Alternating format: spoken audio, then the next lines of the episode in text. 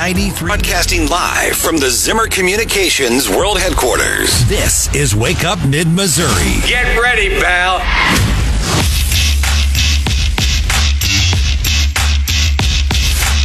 Welcome back. Wake up, Mid Missouri. I'm Scott Faughn, filling in for the traveling Stephanie Bell. Well, we should do a poll sometime about where Stephanie Bell is right now. She claims Kansas City, but I think it's like Nepal or or the Catskills or somewhere.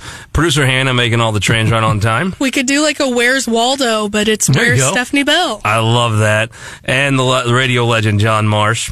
Good morning. And my daughter has has played hooky from school. Don't tell anybody at Wardsville for me. She's hanging out with me this morning. Millie, thank you for sticking around. Good morning. Got that dang green sweatshirt on. I well, I saw you have your California Pintos. yeah, I was hey, gonna Of say. there's nothing wrong with the participation trophy. if When's you're the last Pinto. time they won a state championship? Uh, 1998 with Caleb Jones and Alex Tuttle. Now How many re- years ago was that? Listen, I've said on the show before, we're still licking our wounds from the uh, butt whooping we got in football this year. It was like a lot to nothing. Well, I'll tell you, what, we have our textures coming in. Best best fast food breakfast, 874-9330. We have a vote for Jack in the Box, and now we have one of my favorites here. Tracy comes in with the Corner Post General Store just outside of Fayette. Good stuff. Now let's talk to a lady that is probably seeing Fayette, Farmington, and every place in between. Crystal Quade, Democratic nominee for governor. Representative Quade, thank you for making the time. Good morning. Thanks for having me. How's campaign going? It's going great. I'm having a really good time. So I saw you were now at the Farm Bureau meeting, and that's going to surprise some folks for a Democrat to be at Farm Bureau. But I happen to know you, and you're a Webster County gal. How was your visit with the Farm Bureau? Oh, it was awesome. And yeah, definitely the first Democrat to be there in quite a while, uh, but I had a really good time. I heard the reception was very warm. It was, yeah. The truth of the matter is, people don't quite. If you start counting votes in the Missouri General Assembly, if you want to do something for ag, the suburban folks have turned harshly and just stabbed the rural Republicans in the back.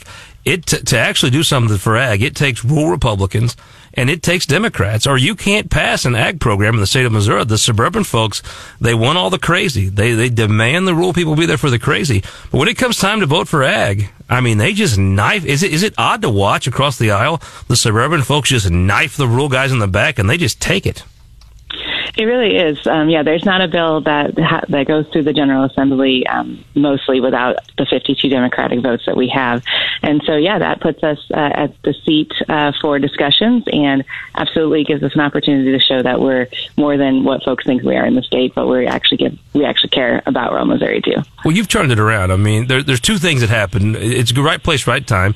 First of all, it was it was interesting to watch the suburban Republicans just turn both guns and try to destroy the rural Republicans. But before then, uh, you've had to grow that caucus. I mean, you've added eight, ten members, and that's that. Those the, the math doesn't always count, but the half a dozen times a year it counts. They're big bills, and it really matters to have that Democrat caucus and to be able to go talk to some reasonable members in your party and work on a bipartisan bill. Because without that, and I think the future, that's even more of that. Yeah, absolutely. We've definitely been flipping seats, and to your point, I think there's going to be probably another five more Democrats through this next election in Ooh, five? I think so. Yeah, All right, now if you don't hit five, we're going to blame Ashley Aune for that, your replacement, right? that works for me. I saw the Teamsters endorsed you. Good, hardworking folks. Yes, thank you. Yeah, labor is really coming out strong very early for us, and it's exciting. Well, this is the time of year that the Teamsters, uh, you hug your Teamster, right? When you, I mean, I have bought so many packages that get delivered, uh, it's almost embarrassing. And half of those, maybe more that are delivered or touched someplace in the, in the, in the chain by a Teamster. Yeah, absolutely. And it's almost every day at this point that they're coming to your door, so you get to know them well too. Leader Quade, we do appreciate you joining us live uh, on the program. It's always good to hear from you, and we appreciate it. I know you're running for governor, but in terms of the the uh, session coming up, which is basically less than a month away, the numbers are still right now: Republicans 111 seats, Democrats 51, and again, you've picked up seats, and you, you believe you'll pick up five more. Ideally. What would be one or two main priorities you'd like to see done by the House if you could do it? If you could you know, wave a magic wand and get something done. Well, um, you know, I, I love the concept of waving a magic wand, um, but I, I also like to be a little bit more pragmatic Sure. than that. Um, we know this next year is going to be intense because so many Republican state house members are running against each other for those Senate seats, um, and of course we've got lots of senators running each, against each other for higher office, and so it's going to be a contentious year, but I do think that there's a lot of space for some things to get done and a big bipartisan effort we're hearing a lot from, not just within the General Assembly, but from the governor himself is childcare. So I'm really excited uh, that we might find some space in, in that in the childcare area where we can work together and actually help folks out. And particularly, you know, that's an issue that is affecting rural, rural Missouri quite a bit because so many of our schools are on four day school weeks and there's just no one to help out with the early, early age kiddos. And so I'm hopeful we can get something done there. And I did speak to your colleague, Representative Shields, who was very uh, confident about that. And there were obviously strong Democratic support for that. Uh, Senator Arthur carried the bill, and the reason it died because of a Republican filibuster that was a couple senators reading out of books. Um, so they, they were hopeful of that. If I may follow up too, the governor will will find out his budget proposal probably early to mid January. But in the past couple of sessions, he has funded Medicaid expansion um, under orders. I know he was under orders from the from the court, but but obviously he did fund it. Are you confident that Medicaid expansion will be funded in January as well? Oh, absolutely, I am. Uh, we have seen, um, you know, in my time in Jefferson City, we have had 19 rural hospitals closed, and a big piece of that was because there just wasn't enough funding to keep those doors open. And so now that Medicaid expansion has been funded by the by the General Assembly, and the governor continues to make it a priority, we know folks all over the state deeply care about having affordable health care. Folks are using it, and so yeah, I think that he's going to propose that again. Thank you, Leader Quade. Representative, give us your take on the ethics investigation into Speaker Plocher. Oh goodness, um, that is one that you know. There's one uh, I don't. I'm not privy to the information that is going on in that hearing, so I can't give you any secret insider scoops. I wish I could, but I can't. Um, you know, I think that it's an unfortunate an, another distraction that we're going to have in an already contentious election year.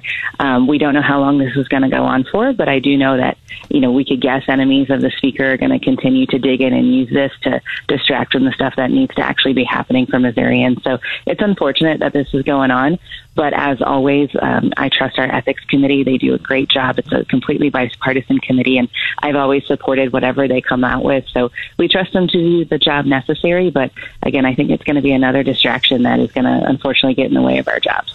Do you think? Do you feel a little bit like Senator Rizzo sometimes, the minority leader in the Senate? For the most of the last four years, he's just got to put his feet up, make popcorn for everybody, and watch the Republicans fight. Now you've got the Republicans fighting each other, trying to kick each other out of office, trying to decide who can hire who's LA. I mean, it is. Uh, you get to be a little JJ Rizzo like now. Just watch them fight, right? Yeah, it's it's going to be nice because you know I, I often find myself being more like the mom in the room and trying to keep them, you know, from burning everything down and just being really stupid. But at this point, you know, yeah, because they are attacking each other so much, it is a lot more like the Senate. Um, so I don't know if the House members just got bored and wanted to be like them. I don't know. So let me ask you this: uh, there's a, there's some question right now in the House over who hires your LAs um, your staff, you have one of the better staffs I've ever seen in the minority leader's office. I mean, you, you've got several talented folks, uh, starting with Michelle, who you had before you were minority leader. Who does Michelle work for? Does she work for you or does she work for the House clerk? Michelle works for the people of the 132nd District.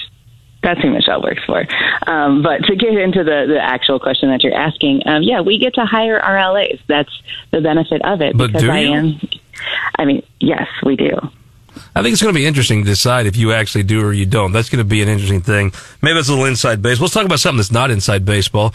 Yesterday, the Missouri Times reported that today it's likely Senator Karla Eslinger will be tapped to head DESE uh, starting in July after session. What do you think of Carl as the pick to head DESE? You know, I think uh, I generally am uh, avoidant of putting, picking po- politicians to run our departments, but I'll tell you that Karla is one that I, I got bipartisan text messages from everybody yesterday who were thrilled with the pick by, by the governor to head DESE. Um, she is somebody who has worked across the aisle um, in her years in the elected capacity to come up with great education policy, and I think folks are excited that she's taken over. Look, I mean, I, I don't, I don't think it's any secret that on the other side of the aisle, there are a lot of DESE fans. But also, what people don't don't see is tons of schools and folks in the education establishment just want rid of DESE. They just see it as an annoyance. I think there was some dark days ahead if they didn't get this pick right. And I think old Charlie Shields, Peter Herschend, the folks on that board, Mary Schrag, I think they did pretty well by getting a, a Wasola gal who's not far from Webster County from where you're from.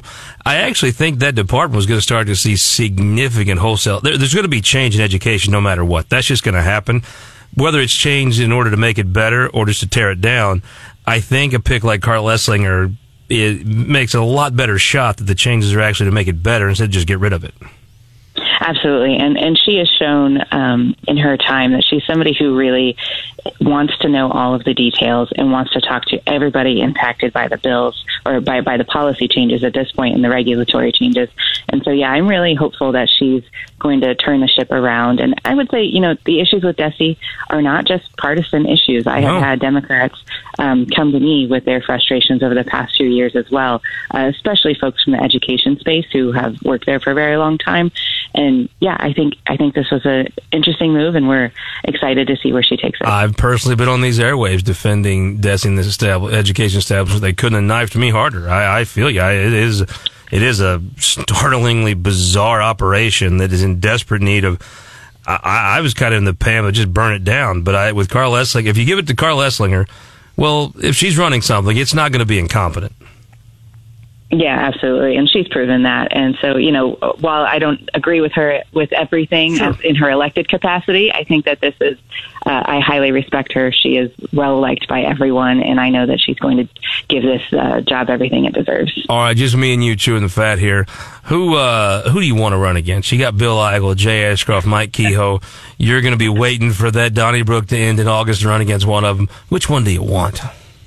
You know, my my opinion on that changes almost every day. To be honest with you, because because it is going to be a really interesting year to see. You know, they're already starting their paid attack ads against each other online, and so uh, this is another situation. To your point earlier, where in, with their primary fight, I kind of get to kick my feet up and just watch and keep my head down and do the work of raising money that I and traveling the state that I need to on my side.